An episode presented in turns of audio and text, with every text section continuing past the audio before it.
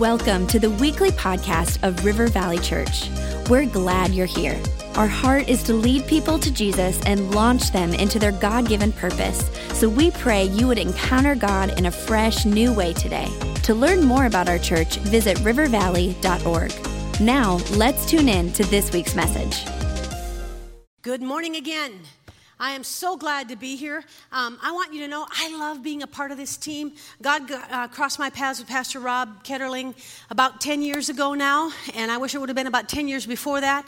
But when I met Pastor Rob, we had one campus in Apple Valley um, with about eight hundred, eight hundred fifty people. But there was something about the call on Pastor Rob's life and his vision and his genuineness and his authenticity that just gripped my heart. And I said, I want to be a part of that church, never thinking I'd wind up on staff. Just that I've grown up in the business world. I've always had a teaching call on my life. I always taught the gospel, but I never saw myself going full-time into ministry, and now here I is. So you're stuck with me this morning. Um, I'm going to start the second message in our series, Dangerous Prayers. Pastor Rob started it last week. He taught, not my will, but your will be done. And he's really set the stage for all of our summer, the rest of our summer around here. You know, when we started this year, Pastor Rob set the theme called Perfect Work. I hope a lot of you were in Perfect Work life groups. The whole goal was to help us grow in Christ, to help us mature in Christ, not just not just barely get by in Christ, but Pastor Rob's vision is to have us thrive and flourish in our relationship with Jesus Christ. So this whole year is about that. And this series, Dangerous Prayers, is about turning up the heat in our prayer life. Because if you're anything like me, yes, I'll admit this, even as a pastor, there are times my prayer life can get just a little boring. You're all looking at me like that doesn't happen to you. Come on. Right? We're human. Even the disciples who were with Jesus when he was praying powerful prayers, even they fell asleep. You're going to battle against the forces of darkness with your prayer life. But I can tell you it's the best battle to engage in and the best battle to win. And this whole series is designed to set you up to have a thriving, vibrant prayer life, because that's really what it's all about. Imagine being married to somebody for ten years and never talking to them. I have a I have a word of prophecy for that marriage. It's not going to last. Right? That's not even prophetic. That's just pathetic is what it is. It's the reality is without communication, relationship breaks down. Prayer is about communicating with God. And this whole the rest of the summer we're going to we're going to fuel your communication with God. So today I'm going to build on what Pastor Rob taught, a little bit different language uh, phrase and an entirely different emphasis, but just as powerful as not my will but your will be done. Short prayer this week. I'm going to ask you to pray it every day. I'm going to ask you to pray it multiple times a day. And in fact, as you hear this, you're going to realize God's already allowed you, you're already allowing God to do this if you're a Christ follower, but you need to be diligent about it. Simple prayer. Lord, mold me. Not make me moldy. That happened in June with all the rain we had. Some of you are, no. But today it's about, Lord, mold me. Make me who you want me to be. And this comes out of the book of Jeremiah. But before we read the first um, verse in Jeremiah, I want to I want to talk, set the stage a little bit. Jeremiah was a prophet to the nation of Israel when Israel was off the rails. Can I just tell you that? Remember, in the Old Testament, the Israelites are always battling the otherites, the Hivites, the Jebusites, the Hittites, the Canaanites, the Amalekites, the whatever kite and ite that was out there. They were always battling them. They, but instead of battling them, by the time Jeremiah was a prophet, they had given in to them. And they were adopting their culture, and they were following their ways. And they'd turned their back on God, and they'd walked away from the things of God. They'd walked away from their covenant with God. They were living more like the world and the ites around them. I think that's why we have a lot of itis in our society today, rather than pursuing God. Does this sound like a relevant message for us today? So Jeremiah, God spoke to Jeremiah, and he said, go down to the potter's house. Jeremiah eighteen one, the word that came to Jeremiah from the Lord, arise and go down to the potter's house, and there I will let you hear my words. So I went down to the potter's house, and there he was working at his wheel. and the vessel he was making of clay was spoiled in the potter's hand. And he, the potter, reworked it into another vessel, as it seemed good to the potter to do. Then the word of the Lord came to me, O house of Israel, can I not do with you as this potter has done, declares the Lord. Behold, like the clay in the potter's hand, so are you in my hand, O house of Israel. Let's take a moment and look at this. Two key pieces in this, this word that Jeremiah got from God. One's the potter, one's the clay. Do we know which one we are? Let me be clear, because I confess up, I forget this. And in fact, God reminded me how much I had forgotten who was the potter and who was the clay this week. God's the potter. We're the clay. And when we mess that up, when we think we can mold and form our own lives and run our own agenda and set our own goals and achieve them all by ourselves, we're missing the whole point of this. And we wind up in the same situation that the children of Israel did. A few things about clay. Since we're all clay, let's talk about who we are. First thing you know, need to know about clay, pretty obvious, it's messy. I am. Anybody else relate to that? Thank you for being so honest. Clay's messy. It's wet, it's slimy, it's gross, it's messy, except to the potter. And the potter loves to have his hands in that messy clay. That's when it starts, right? Okay. Later, it becomes really beautiful, but when he starts with it, it's messy. Clay is also ugly by itself. Just a lump of clay sitting on a potter's wheel is just ugly. Not a lot of form to it, not a lot of color to it. That comes later through the firing. We're not going to go there because that's another message, all right? But when you when the potter starts with clay, it's just lumpy. It's brown, it's gray, no vibrancy, nothing of beauty to look at. Third, every bit of clay that a potter starts with has impurities in it. Every bit of clay. There is no perfect clay on the face of the earth. Every bit of clay has impurities in it. So that means we're all in here together. I might be standing on the platform, I might have the microphone on, but I'm speaking to you as someone that's still in the purification, sanctification process. I have not arrived. Paul wrote that in Philippians two. I haven't reached the mark yet. I'm, but I'm pressing on, and I'm just I just want to be as on fire for God so that I can get as many people to press on with me. So I'm gonna I'll, I'll be honest a couple of times today about where I, my impurities are getting worked out. But we all have impurities, so let's take the mask off. That's what I love about our church. We're authentic. There's no perfect among us. And if you were perfect walking in here looking for a perfect church, we've just you've just confirmed that this is an imperfect place. And if you're looking for a perfect church, this ain't the place for you. All we can do is set our hearts on God and let him work his work in our lives, right? So we've got this ugly, messy, imperfect clay. But I love this last piece that was so demonstrated in this scripture passage. It says, when the impurities mar the clay, when there's impurities that the potter discovers in the clay, when the clay breaks down, the potter still has the power to rework it and make something beautiful out of it. And as I was studying this yesterday morning, it came so clearly to me. Some of you sitting, especially in this service, you think you're too marred, too broken, too imperfect, too many mistakes in the past, that God can't remake your life and make something beautiful. I'm telling you, that's a lie from the enemy. If you'll simply yield to the potter's hands, no matter where you are in life, he will turn it around and make something beautiful out of it. You just have to put yourself back in his hands. Now, can I tell you, being on the potter's wheel starts when we ask Jesus Christ to be Lord of our lives. That starts the process. Maybe some of you did that here. You raised your hand in response to an invitation at the end of one of our messages. Maybe you did it someplace else. I made that decision when I was nine years old, following, watching Billy Graham on T V.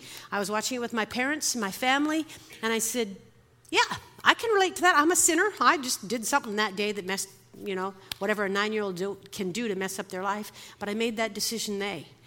Now, mm, that many years later, I'm still in the process of being molded and formed. I was accepted in that moment, fully loved, fully accepted, fully received into the family of God. I was adopted. I became a daughter of God in that moment at nine years old. I don't need to be perfect. I don't need to be molded to be accepted by God. I was accepted in that moment. Same with you. The molding process is not about being good enough for God. We can't be.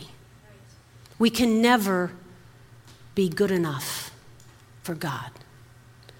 But the molding process is all about bringing out God's beauty in our lives. Because those impurities are in us, it's called sin, we need the hands of the potter on our lives to mold beauty. And if you don't think you need that molding, can I, can I just share a couple of ideas with you? Have you ever gotten passionate about working out? Done your lunges and done your squats and done your weights and done P ninety X and you start eating well and all that kind of stuff and you get back in shape and you lose the weight and you go down some belt sizes or you go down some dress sizes or pant sizes or whatever that is and you feel, yes, that's so good. And then life happens and life gets busy and you don't do that anymore. And then what happens? It just comes right back, right? There's something about weight that just likes to find its way back to my hips. I don't know what that is. Unless we keep pressing toward health and wholeness, all the other stuff just kind of comes into our heart, into our lives. Another example. Anybody go to Home Depot this year and buy a bag of weed seed? But did anybody have weeds in their in their flowers or weeds in your lawn? Anybody plant dandelions this spring hoping for a full crop of dandelions?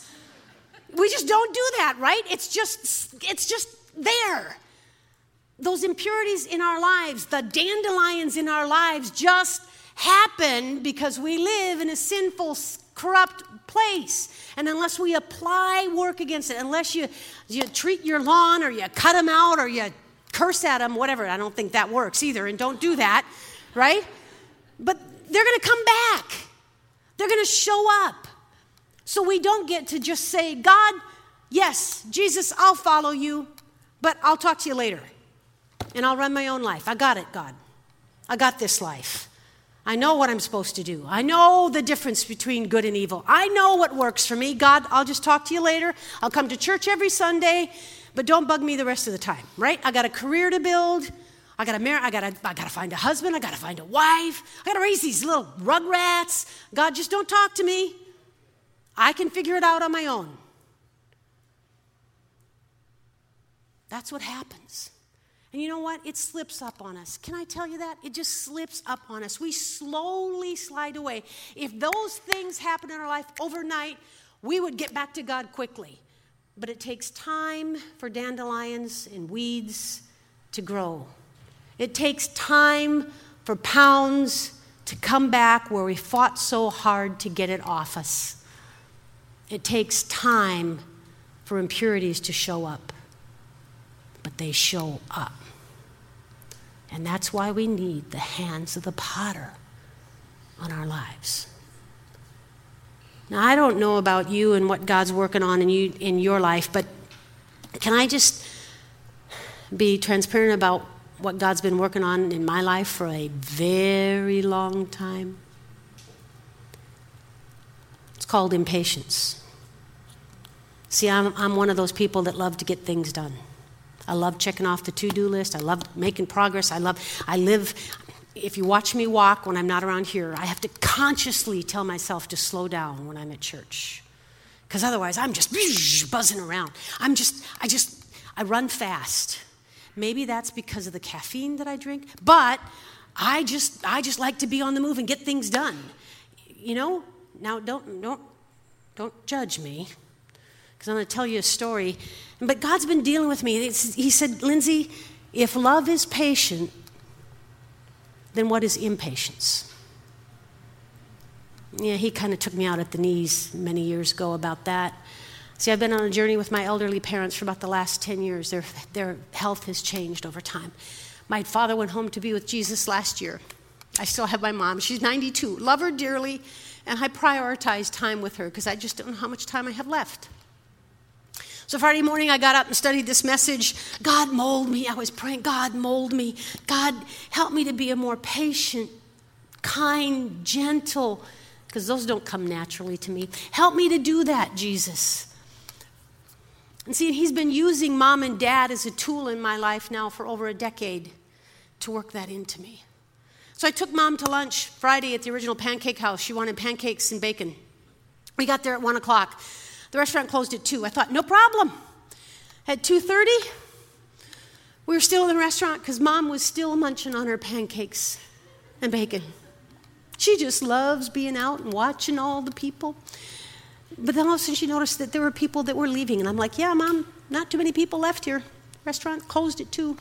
Well, I'm still munching. I'm still eating. Guess what was going on in my heart? Come on, mom. Now, I didn't act on it, but I did ask her repeatedly, Mom, are you done yet? And then about the fifth time, I asked her, Mom, are you done yet? I just heard God in my heart say, relax and be patient. And I'm thinking, and now you're going to want me to teach this message this weekend? God, you're not fair. And I realized in that moment, using my elderly mom, God had his hands on my life, working out what isn't Christ-like about me. And there was an air bubble of impatience, another one. I'm like, God, will you ever get done molding impatience out of me, molding me into the image of Christ? I'm beginning to find out this is a lifelong journey. And even in that moment, when it didn't feel good, I was thankful. Because you know what happened? I changed my attitude by the grace of God, and we had a really fun time the rest of the day. But I had to realize, how many times have I missed great moments with friends, with family? Maybe for you that are married, with your spouse, or if you have kids, maybe with your kids, just because we're so impatient. Yes, I am talking about one sixty-nine Monday through Friday morning. You know, I... I Let me let me read this. Oh, man. This message keeps getting longer every time I teach it, so I better hurry on. Ephesians, or First Peter one, in the Message Bible. Look at this. It says, don't lazily slip back into those old grooves of evil, doing just what you feel like doing. You didn't know any better then, but you do now. As obedient children, let yourselves be pulled into a way of life shaped by God's life, a life energetic and blazing with holiness. You call out to God for help, and we should when we have trouble, and he helps, and he's a good father that way, but don't forget he's also a responsible father and won't let you get by with sloppy living. This last phrase is one of my favorites. Your life is a journey you must travel with the deep consciousness of God. You know, in our society, people love to compartmentalize things. Well, is a leader a good leader if in his private life he's a wreck? We debate that all day long. In the kingdom, There's no separation between public and private. There's no separation between sacred and secular. It is a life we must live with a deep consciousness of God in every area of life. At home, at work, in Target, on the freeway, with your mom eating pancakes and bacon for an hour and a half. Wherever you find yourself, God wants to have his hands on your life, molding you, shaping you, forming you. You see, I'm convinced that our prayer lives get really boring because we treat God like a to-do list. God, will you bless so-and-so? God, will you heal so-and-so? God, will you pay, give me that money to, to pay that bill? God, can you, can you give me a better promotion? God, can you do this for them? God, can you do that for them? God, if you just do that for them. God, they're, they're, God, do this. Parents, how good a relationship do you have with your kids when all your kids do is come for you, come to you and ask you for money? In fact, let me spin this just a little bit.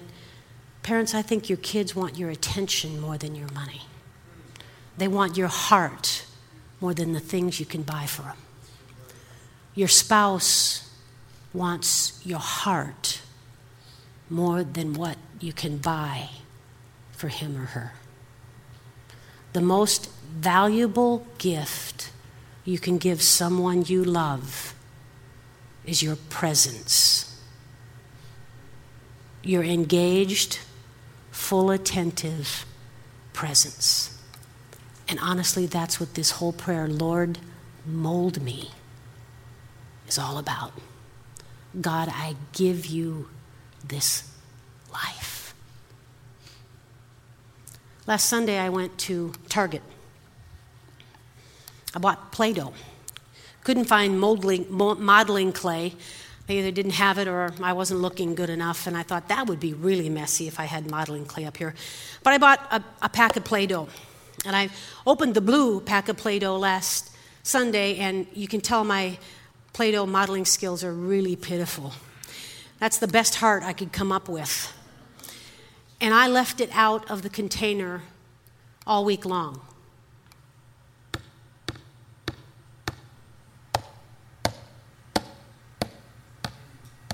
Hard, cracked.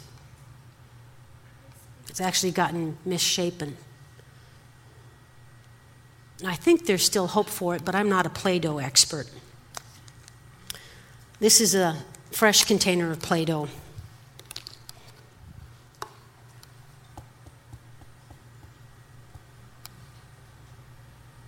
Moldable, pliable.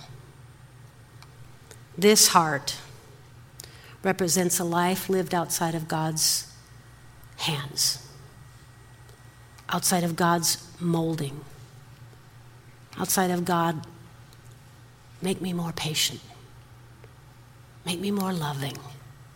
God, I want to see the fruit of the Spirit in my life more than I want to see anything else. This heart says, God, I'm in your hands. Mold me into Christ likeness. Now, I'm not a Play-Doh expert. Can you tell that? I'm really not good at this. I think a three-year-old would be better.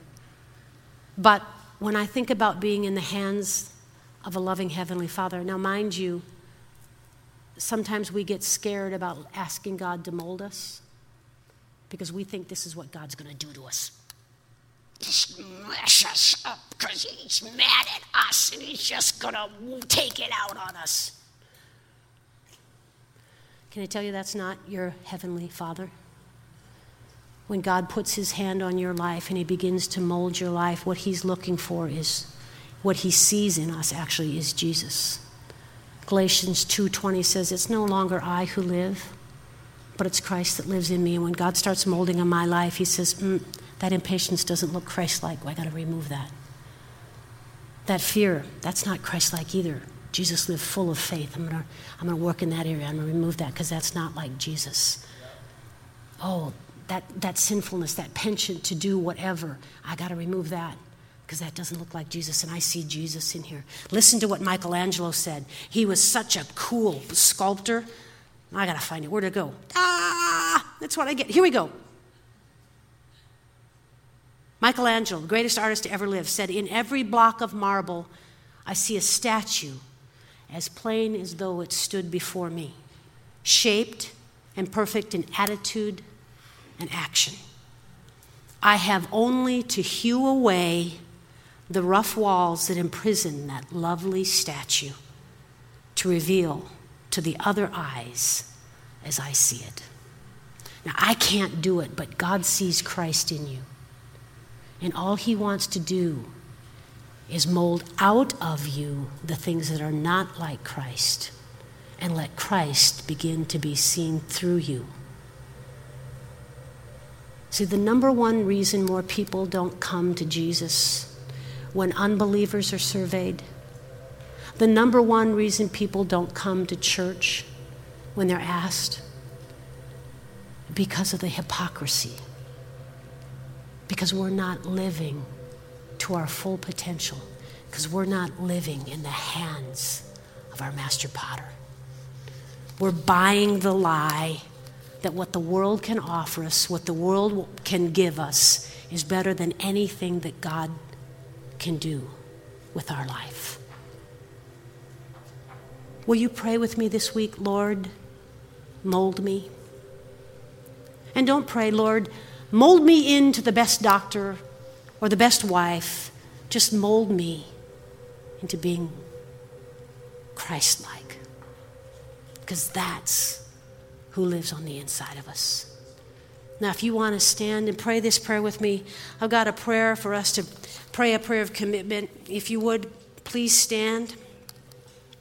If you want to pray this out loud, you're welcome to. If that's uncomfortable for you, I get it. You don't have to. But just pray it quietly in your heart. And if you're not ready to pray this prayer, would you at least be honest with God about that? He can do something with an honest heart. But what I don't want you to do is pray this and not lean into God as you do it. Here we go. Heavenly Father, you're the potter and I'm the clay. You want to make something beautiful out of me. I cannot make myself better. I cannot mold myself into your image and likeness. I need your hands on this life. I yield to your hands. Mold me and shape me, Father, into all that you see I can be, so that others will see Jesus in me and that you will be glorified. In Jesus' name I pray. Amen and amen. Heavenly Father, thank you for the reminder that we're clay. Gosh, Jesus, it's so easy to forget that in a society that tells us we're self-made and whatever we buy will make us happy. And when we achieve according to society's standards, God, we've arrived. And so we buy into that lie. And we start running our own lives. Father, today, I pray that we'll all step back. We'll just recognize and acknowledge that we're the clay. We're imperfect. And that we desperately need your hands on our lives to mold us and shape us into the likeness of Jesus. Do it, Lord. In your name we pray. Amen and amen.